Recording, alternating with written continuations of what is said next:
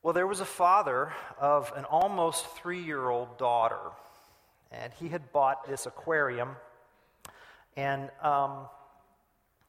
decided he was going to take her to the pet store to get some fish for this aquarium. And so they bought 4 and went to work that week. Little girl called him at the office to check in. And in her own little, almost 3-year-old way, proceeded to tell him how one of the fish got caught in those little plastic bushes, and had died. And so she proceeded to tell her daddy what had happened, and that she and mommy were then going to go out into the backyard and have a little funeral service for the fish that had gotten caught in those fake plastic bushes. And the father was just listening and realizing that, his little girl was experiencing the first of what would be many losses as she was growing up.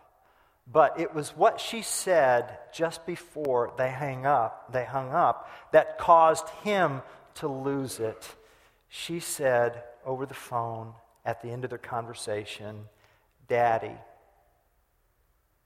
would you please keep me from getting caught in the bushes?"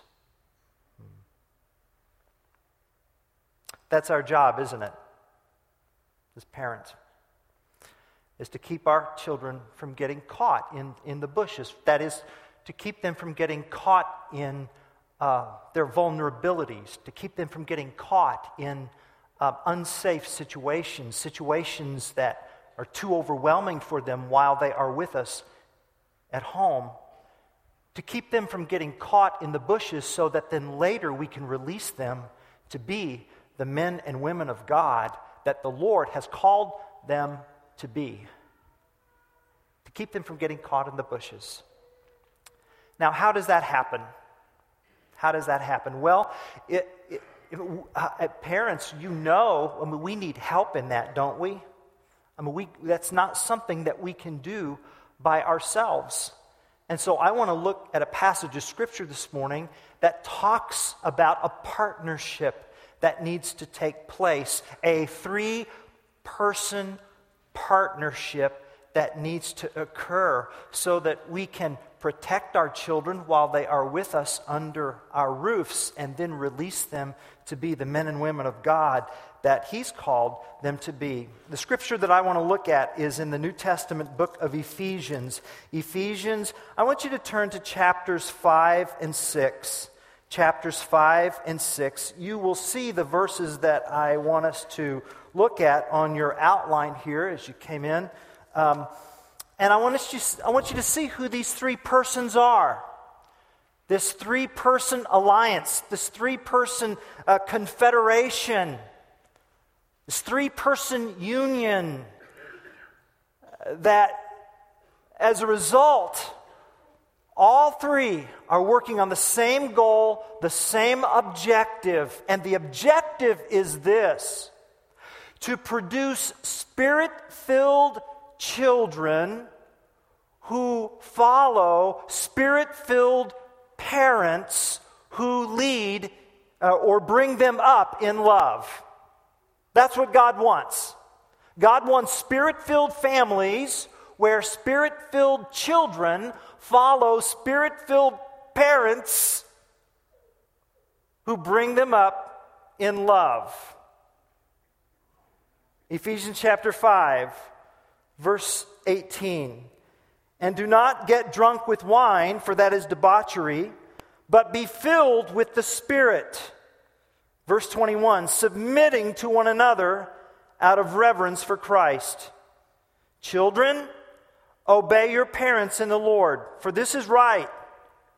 Honor your father and mother. This is the first commandment with the promise, that it may go well with you and that you may live long in the land. Fathers, do not provoke your children to anger, but bring them up in the discipline and instruction of the Lord." Now, this is God's word. Did you hear the 3 persons, this 3-person confederation, this 3-person alliance, 3 players that need to be active in every family system in order to produce children, Spirit-filled children who follow Spirit-filled parents who bring them up in love. The three persons are the Holy Spirit, the child, and the parent. And I want to talk about each of these persons, beginning with the Holy Spirit. Ephesians chapter 5, verse 18. And do not get drunk with wine, for that is debauchery, but be filled with the Spirit. No discussion on Ephesians chapter 6, verses 1 through 4, can really take place without looking at Ephesians chapter 5, verse 18.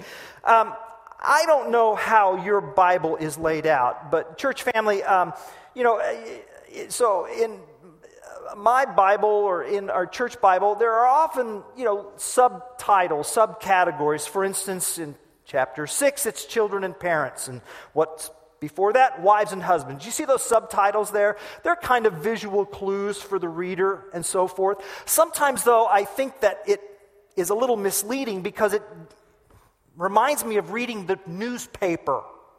I'm going to read this article, and then I'm going to turn the page, and I'm going to read another article, and it's almost like a different topic. Actually, what we read in chapter 6, verses 1 through 4, that's a continuation of a train of thought that the Apostle Paul began in Ephesians 5, verse 18, when he said, do not be drunk with wine, which leads to debauchery, but be filled with the Spirit. And what might that look like? Well, that looks like addressing one another in psalms and hymns and spiritual songs, Ephesians 5:19, Ephesians 5:20, giving thanks always and for everything, and then Ephesians 5:21, submitting to one another out of reverence for Christ. And then Paul says, oh, by the way, here's what wives look like when they voluntarily defer or submit to their husbands, and here's what husbands look like when they voluntarily defer and submit to their wives, and here's what children look like when they, you see what I'm saying? There's a train of thought here. There's an extension here that the Apostle Paul is giving, and Paul is saying that the most important person in your family system and in my family system is the presence and ministry and activity and leading of the Holy Spirit of God. The Holy Spirit, be filled with the Spirit, means to be dominated, to be influenced, to be led by the Holy Spirit. And just as overuse of alcohol will take over your body and impair your perception of reality, so the filling and domination of the Holy Spirit will clarify reality. And you'll be able to see life the way God wants you to see life. And you'll be able to see your responsibilities as God wants you to see those responsibilities. And being filled and dominated and led by the Holy Spirit happens on the ground floor of family life. And this is so important. Please don't miss this. Sometimes I get the impression that, we leave here thinking, wow, that was a great service. We were really filled with the Spirit. Okay, now what's next? And as if being filled with the Spirit only happens in this room, in a worship service.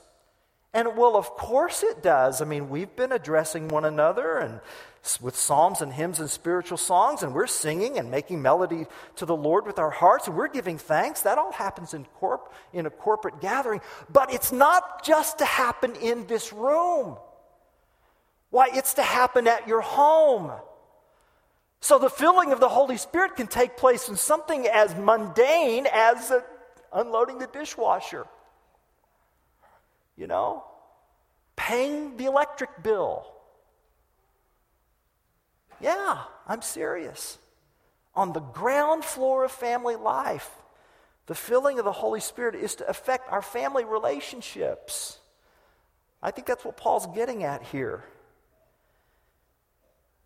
And you know what the key evidence of the Holy Spirit's leadership and filling and domination is? You know what it is? See, Paul's continuing this all throughout Ephesians. Just flip back to Ephesians chapter 4 and look at verses 2 and 3 where Paul says, to walk in a manner worthy of the calling which you've been called. And then he says this, with all humility and gentleness, with patience, bearing with one another in love, and then here it is, eager to maintain the unity of the Spirit in the bond of peace. Do you want to know whether or not your family is being dominated by the Holy Spirit? Just respond to this statement in your mind. We are experiencing a season of unity in our family. Do you disagree strongly with that statement? Strongly disagree? Disagree? Undecided? Agree? Strongly agree? Where are you on that spectrum? We're experiencing a season of unity in our family. We're experiencing a season of peace in our family. Strongly disagree? Disagree? Undecided? Agree? Strongly agree? We're experiencing a season of patience in our family.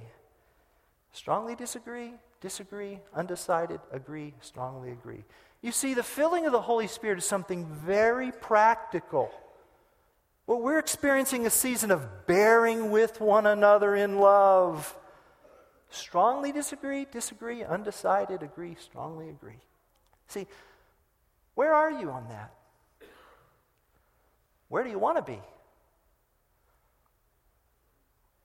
What would it take so that, fairly confidently, you and your spouse could say, yes, you know what? We are. We're experiencing a season of peace and unity and humility. It's very evident that the Holy Spirit is leading and dominating our family system, because this is not the fruit of the Spirit, you see. Well, who else needs to be involved in this equation for that to happen? Because the Holy Spirit is the most important person in the family. At the same time, the Holy Spirit is not in isolation. He's not. There needs to be another player. There needs to be another participant. And this is where we get to player number 2. Children. Children, obey your parents in the Lord, for this is right. God wants Spirit-filled families where Spirit-filled children follow their parents. Children. Now, we read this as 21st century Americans, but I have to tell you, if you could just somehow put yourself back into the first century to a house church in Ephesus where you would first hear these words, this is amazing. You see this subtitled, Children and Parents. It is sandwiched between husbands and wives and slaves and masters. And those 3 pairs make up a template, which in the first century was called the household code. The household code, which was a secular template, a secular outline which detailed expectations from the Roman culture as to how the family system was to work. Here's the deal, though. In the Roman household code, only the one in power was addressed, which would mean husbands and fathers. I mean, wives and children and slaves would never even be addressed. It would only be addressed to the one in power.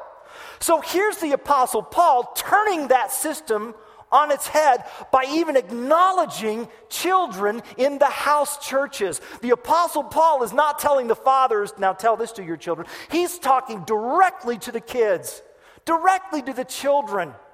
It is just astounding. We would have to have been there in the house church to just totally be blown away by, well, Paul's talking to my child without going to me. He's going, because, and why? Because the kingdom of Christ operates differently than the kingdom of Caesar. That's why. And the Apostle Paul is addressing children. How old are these children?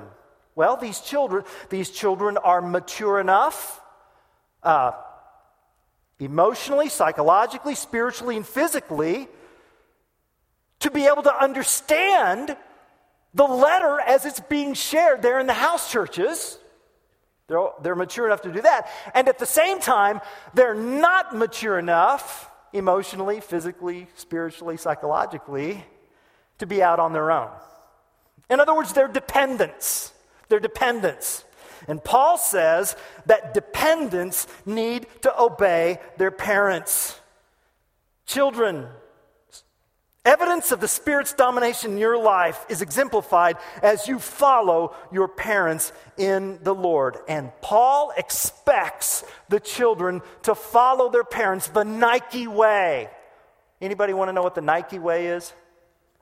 Just do it. Just do it. Just do it. When your parents ask you to make your bed, clean up your room, take out the trash, sweep the porch, unload the dishwasher, load the dishwasher, get off Facebook. Just do it. Don't complain about it. Don't whine about it. Don't bellyache about it. Don't bleed about it. The key to peace and unity in the home is for the child to obey wholeheartedly, joyfully, and immediately. Amen? Yeah. Some of you are thinking, why is my child not here to hear this? Okay, I'll get to that in just a minute. Obey your parents in the Lord. And so Paul gives the heart motive behind this. And what's the heart motive? The heart motive is not because the old man said so. That's not the heart motive.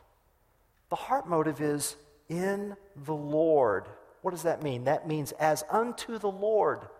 As unto the Lord. That is to say, we are to obey as if Jesus himself were issuing the directive. And then Paul says, that, this is right. This is right. And look at verse 2. Paul reaches back into Hebrew history to the Ten Commandments. Honor your father and mother. This is the first commandment with a promise, that it may go well with you and that you may live long in the land. Now, this is a corporate promise. Paul is not saying that obedient, compliant children will automatically live to be 90 years of age. You know that. That doesn't happen, does it? What he is saying, though, is that as a people group, stability in society at large depends upon stability in the smallest unit of society. And outside the husband-wife relationship, the parent-child relationship is the smallest unit of society. God has created the family to be the first government. God's created the family to be the first church, the first hospital, the first seminary. And someone has said that if anyone will not honor his mother and father, is there anyone he'll spare? Is there anyone? And if we don't respect authority at home, we're not going to respect it anywhere. And if you don't believe me, ask one of our police officers here at church. Ask one of our educators here. Ask one of our counselors. Ask a pastor. The key to stability in society at large is stability at the home front.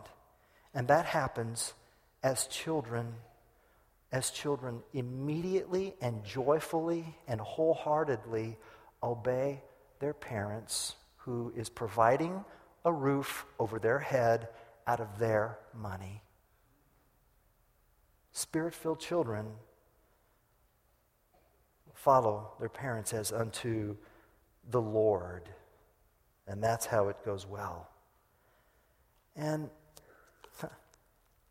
some of you may be thinking, I could see your faces. Why isn't my kid in here to hear what the pastor has to say?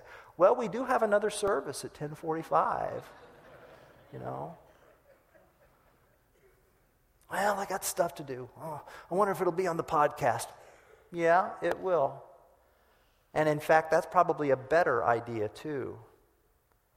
Because you know, don't you, that your child's pastors will be taking them home today. Parents, you are the most important pastors in the lives of your child. And that brings us to the third player. See, Spirit-filled families are a place where Spirit-filled children follow Spirit-filled parents who bring them up in love. And then Paul says, Fathers, do not provoke your children to anger. Now that's surprising. Wouldn't you have expected the Apostle Paul to say it the other way? Children, do not provoke your fathers to anger. Surely that's a manuscript error there. Nope, that's in the original. Fathers, do not provoke. Again, what Paul is doing here is absolutely radical, and here's why. Here's why. In first century Roman Empire, every father of every family, every father who was a Roman citizen, enjoyed the status of patria potestas. Patria potestas. The power of the land. The power of the land. What was that? Well, you know, man's home is his castle. So in other words, Randy is the emperor of 913 West Daniel. That was the law of the land. Roman law gave fathers practically unlimited absolute power over their children. That was the patria potestas, which meant that under Roman law, a father could beat his children. There was no DCFS in the first century. He could sell his children as slaves. A father could do that. He could make them work in chains. And he could quite possibly impose the death penalty upon his children. That was just the law of the land. We're just aghast at that. But that was just normal for them. Listen to this letter. This is an actual letter from a Roman husband to his pregnant wife. He's on a business trip to Alexandria, Egypt. And he sends a message to her, sends a note to her.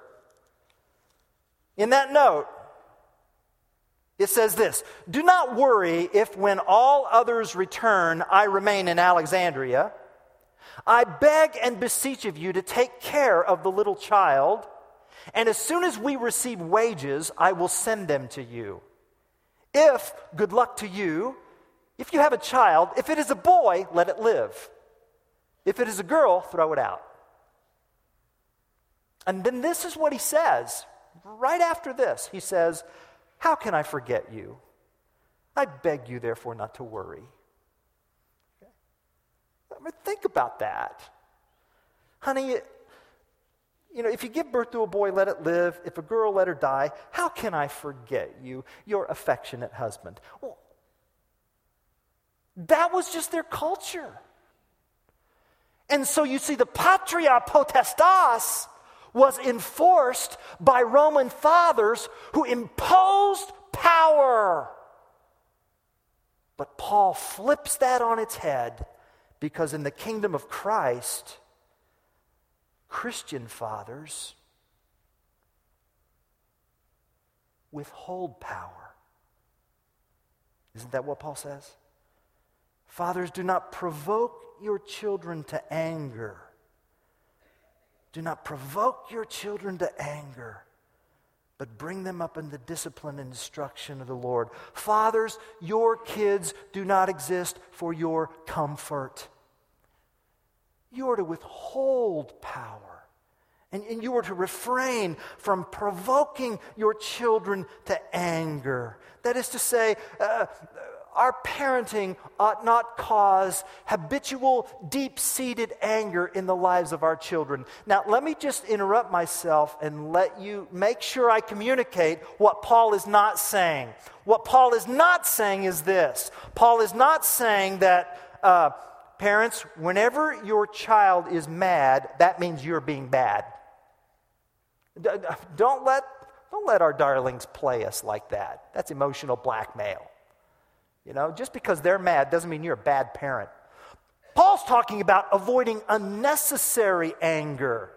He's talking about parenting in a way so as not to provoke our children. What might that look like? Well, have you ever been to some athletic games from our children and from the stands? Have you heard what some parents say to their children there on the field if they don't do what they would like them to do? The berating that goes on? That's what we're talking about. Berating is toxic to our child's souls.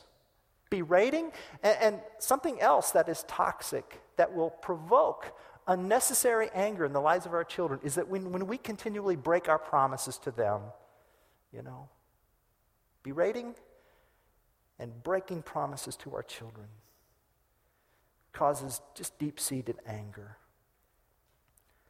Fathers, do not provoke your children to anger, but bring them up. Bring them up. That's a beautiful word. It's the second time Paul has used this word. Go back up to Ephesians 5:29. In the NIV, it's the word feed. In the ESV, it's the word nourish. Nourish. Fathers, do not provoke your children to anger, but feed them or nourish them. Oh, dads, we are to nourish our children. You say, why is he focusing on fathers here? Well, two reasons. Number one, because typically mothers are pretty good at that already. And secondly, Paul is describing biblical headship. He's describing biblical headship. And the key word is biblical headship. The husband and the father is a nourisher, is a feeder. We are to feed and nourish our wives and our children. There is, he's retired by now, but he was in the Coast Guard. He was a non-commissioned officer and a man's man. I mean, a man's man. He was the kind of NCO where officers would greet him along the street. Just tough guy. And do you know what he called his 265-pound son? David dear. David dear. Even hugs him, even kisses him, nourishes those children in love.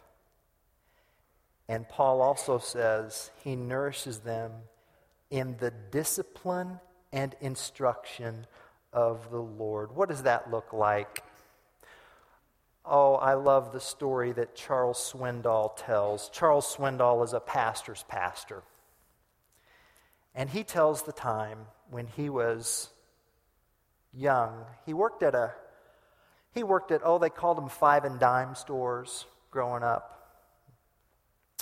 And he stole 6 softballs from the five and dime store. Took them home, hid them in his sock drawer. His mother found them. She promptly reported the infraction to his father. And his father said, Charles, we're going to take a ride down into the store, and you're going to fess up. And Charles Swindoll said he was dying, just dying, making that. It was the longest car ride he'd ever taken. And they got there to the parking lot, and his father said, okay, go in. I'm not going in with you. You're going in by yourself. You're going to face your manager, and you're going to confess. He went in, and he confessed. He returned the softballs, and his manager said, you're fired. Swindoll came back to the car. He was just so low. And it was at that point in time that his father began to build him up. Swindoll said, "My dad didn't overdo it, but he drilled into me the point that when you steal, you get fired. And if you don't get fired immediately, you lose something that money can't buy, and that's your self-respect." And then the question, what were you going to do with 6 softballs anyway?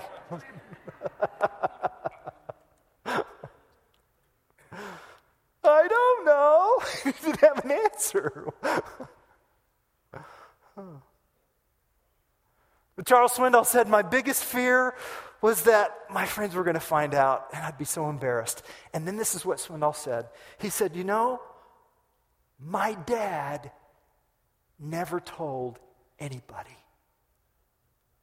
My dad kept that story. My dad protected me. After he had disciplined me, after he had trained me, he kept the story to his grave." That is what it looks like to bring up in the training and discipline and instruction of the Lord. Church family, God wants Spirit-filled families where Spirit-filled children follow Spirit-filled parents who bring them up in love. God wants your family to be a proclamation of the gospel. God wants the world to see the gospel in your relationships. As the parents nourish the children, did not God the Father say at the baptism of the Son, "This is my beloved Son with whom I am well pleased"? That nourishing that happened. And did not the Son follow? He became nothing in taking the very nature of a servant, being made in human likeness. He humbled himself and became obedient to death, even death on a cross. Jesus Christ died on the cross because he loved you, but make no mistake, Jesus Christ died on the cross because he loved his Father more. And so with the blessing of the Holy Spirit, your family and my family, displaying the gospel nourishing, gospel following, initiated, filled, led by the Holy Spirit.